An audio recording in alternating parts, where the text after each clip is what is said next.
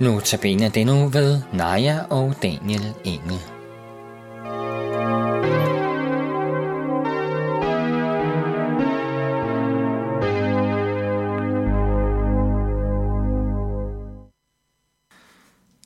Der findes en sang, der har været meget populær for et par år siden i den almindelige radio. I den sang lyder omkvædet således. I wanna be a billionaire, so really bad. Buy all of the things I never had. I wanna be on the cover of Forbes magazine, smiling next to Oprah and the Queen. Every time I close my eyes, I see my name in shining lights. Og jeg vil lige læse teksten på dansk, teksten som handler om at være rig. Jeg vil være en milliardær virkelig, virkelig meget. Købe alle de ting, jeg aldrig har haft. Jeg vil være på forsiden af finansmagasinerne, smilende ved siden af Oprah og dronningen. Hver gang jeg lukker mine øjne, ser jeg mit navn i skinnende lys. Den andagt handler om vores forhold til penge. Og i den tekst, jeg lige har læst, er det som om vi kan fornemme den glitter og glans, der er forbundet med at være rig. Verden ligger for den riges fødder. Mulighederne er åbne. Der er frihed. Der er glæde. Der er overflod. Jeg kan købe lige, hvad jeg har lyst til. Jeg er populær. Der er skinnende lys. Der er glitter og glans. Her i Danmark er vi også meget fokuseret på, hvad vi kan tjene og på rigdom. Jeg studerer jura, og her er vi mange, der ikke altid kan lade være med at tænke på de penge, der også er forbundet med at arbejde som jurist eller advokat.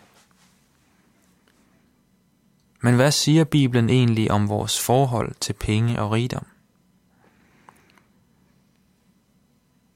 Paulus skriver i 1. Timotius brev, kapitel 6, vers 9. Men de, der vil være rige, falder i fristelse og baghold, og henfalder til utallige tåbelige og skadelige tilbøjeligheder, som styrter mennesker i undergang og fortabelse. For kærlighed til penge er roden til alt ondt. Drevet af den er nogle blevet ført bort fra troen og har voldt sig selv mange smerter. Guds ord går hårdt imod dem, der vil være rige, og det at have kærlighed til penge. Du ser, at det handler om det indre liv hos os. Ikke i første omgang, om vi faktisk har mange penge og er rige.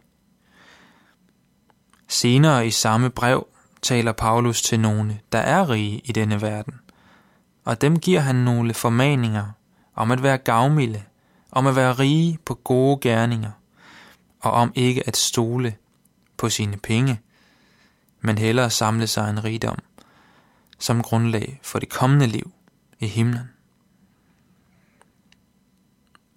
Guds ord går imod dem, der vil være rige og have kærlighed til penge. Det er det indre liv hos os. Det handler om, om vi elsker penge eller elsker Jesus. Her må vi rense os selv. Og hvor snublende nært er det ikke for os at ville være rige, hvis muligheden først byder sig. Men Bibelen siger klart og tydeligt, at når man elsker penge og rigdom, falder man. De, der vil være rige, falder. Falder i fristelse – i tåbelige og skadelige tilbøjeligheder, som styrter mennesker i undergang og fortabelse. Og kærlighed til penge er roden til alt ondt. det stærke udtryk. Jeg har en kammerat fra min gymnasietid, hvor jeg gik på Hillerød Handelsskole.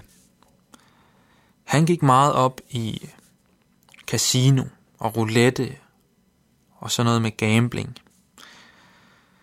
Fordi her havde han erfaret, at man kunne vinde hurtige penge, nemt og uden besvær. Et par år efter gymnasiet havde jeg inviteret denne kammerat med til at høre en andagt. Og efter andagten sad han med Bibelen i hånden, og der slog han selv op og fandt tilfældigt dette vers i Bibelen og læste. Og han erklærede sig på stedet fuldstændig enig med det, vi lige har læst. Det var som om han selv havde erfaret noget af dette. At kærlighed til penge er roden til alt ondt. At det at ville være rig styrter mennesker i undergang.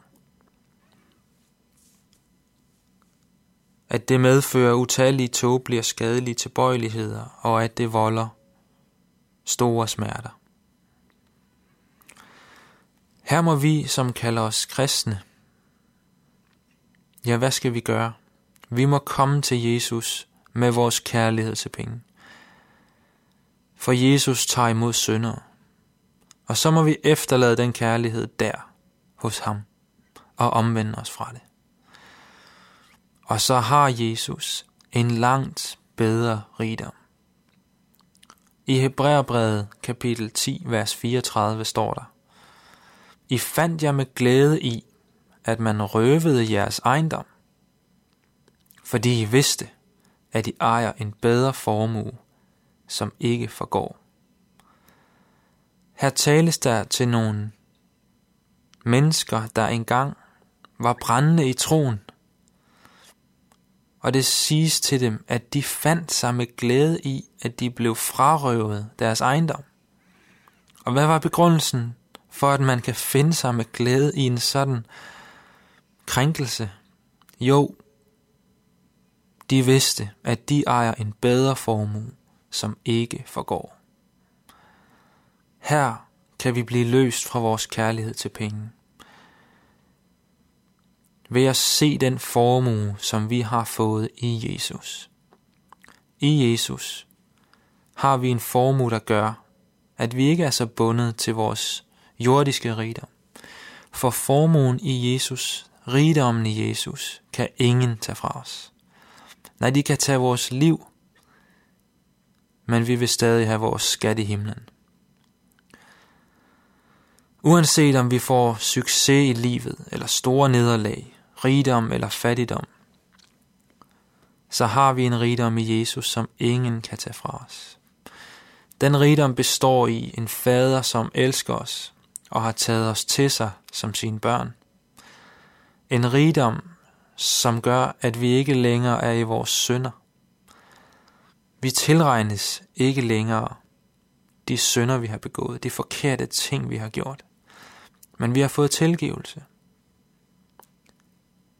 Vores overtrædelser er langt fra os. Vi har fået en ren samvittighed for Gud. Jesus har lovet os, at han er gået bort for at gøre en plads rede for os. Og han vil komme igen for at hente os til sig, så vi kan være sammen med ham. Fællesskab med verdens frelser, det er vores rigdom. Så lad os efterlade vores kærlighed til penge hos Jesus i bekendelse og omvendelse. Og takke for, at vi ejer en bedre formue Jesus, som ikke forgår. Lad os bede. Kære Jesus, tak for rigdommen i dit navn. Tilgiv os for vores kærlighed til penge, og vi omvender os fra den. Amen.